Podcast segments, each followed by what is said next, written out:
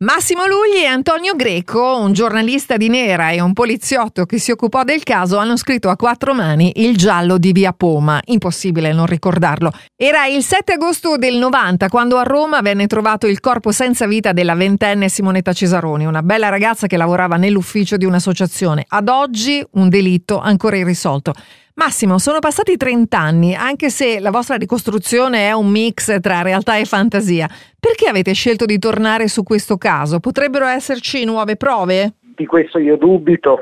Ci siamo tornati perché Via Poma è un po' una piccola ossessione per entrambi, per Antonio Del Greco, mio coautore di quattro diversi romanzi più un quinto che deve uscire, eh, perché è uno dei pochi casi, lui ha un palmarès di oltre certo omicidi risolti e questo invece eh, è finito nel nulla, quindi gli è rimasto. E per me perché come cronista, come tutti i cronisti che lavoravano all'epoca, il giallo di Via Poma è stato il giallo. Tutto quello che è l'indagine è assolutamente vero i nomi sono falsi e il finale ovviamente certo. è fasullo, è di fantasia. Senti, ma secondo te, visto che eh, segui la cronaca su Repubblica da tantissimi anni, ma c'è, c'è, stato qualche errore? Guarda, errori ci sono sempre, nel senso che poi le indagini le fanno le persone, le persone sbagliano, sbagliano i poliziotti, sbagliano i magistrati, sbagliano i giornalisti.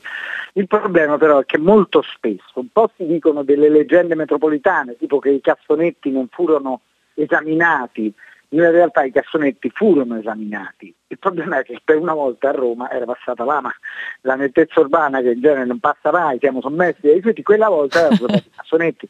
D'altro canto anche pensare che l'assassino dopo tutto quell'ambaradam, nascondere il corpo, tentare i vestiti, eccetera, fosse stato così idiota da lasciare reperti, l'arma del delitto nel cazzonetto sotto casa, mi sembra improbabile. Infatti. Per il resto si giudica un'indagine fatta da una polizia di 30 anni fa, che è una polizia molto diversa da quella di oggi. Ricordiamo che non ci sono i cellulari, che il test del DNA è eh, molto rudimentale, che eh, non esiste la prassi di congelare la scena del delitto, tutti dentro tutti dentro a inquinare tutto, compresi i giornalisti, ma allora funzionava così.